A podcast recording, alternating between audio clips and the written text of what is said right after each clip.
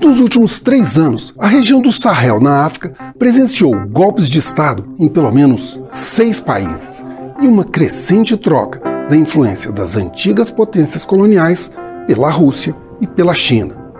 Mas qual interesse move essa nova partilha da África?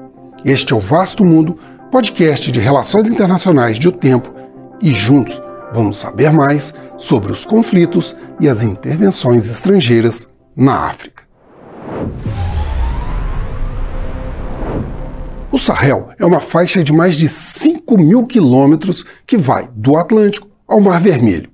Pelo menos 18 milhões de pessoas na região sofrem de fome severa, entre elas 7 milhões de crianças. E a presença de grupos terroristas ligados ao Estado Islâmico e à Al-Qaeda criam um cenário de insegurança, o que motivou, entre outras causas, a emergência de golpes de Estado e de guerras civis em países como Guiné, Burkina Faso, Mali, Níger, Chad e Sudão, com uma forte rejeição aos países ocidentais. No Níger, em 2023, a França iniciou a retirada das tropas que mantinha no país, com o crescimento da presença russa na região. Moscou tem especial interesse na África, que é responsável por 40% das compras de armamentos russos. Um negócio que passa dos 2 bilhões de dólares anuais. Além disso, os russos mantêm uma presença informal por meio das empresas militares privadas nesses países. Em especial, o grupo Wagner, que depois da tentativa de golpe na Rússia e a morte de seu líder, Yevgeny Prigozhin, reformulou sua presença no continente africano.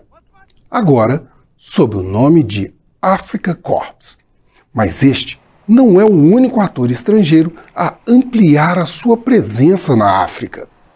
Dentro da iniciativa Belt and Road, a China cada vez mais investe no continente africano, como a injeção de mais de 4 bilhões de dólares na exploração de petróleo e de urânio no Níger, bem como a construção de um oleoduto para o Benin, sem falar em mais de 600 milhões de dólares exclusivamente para pequenas e médias empresas africanas, que representam 80% dos empregos no continente. Uma forma de ampliar o fornecimento de commodities e de minerais essenciais para sustentar o crescimento industrial chinês, que está em desaceleração.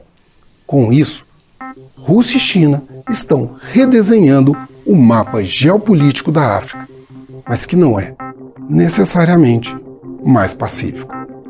Eu sou Frederico Duboc e este foi Vasto Mundo. Acompanhe este e outros episódios no YouTube, nas plataformas de streaming e na programação da FM O Tempo.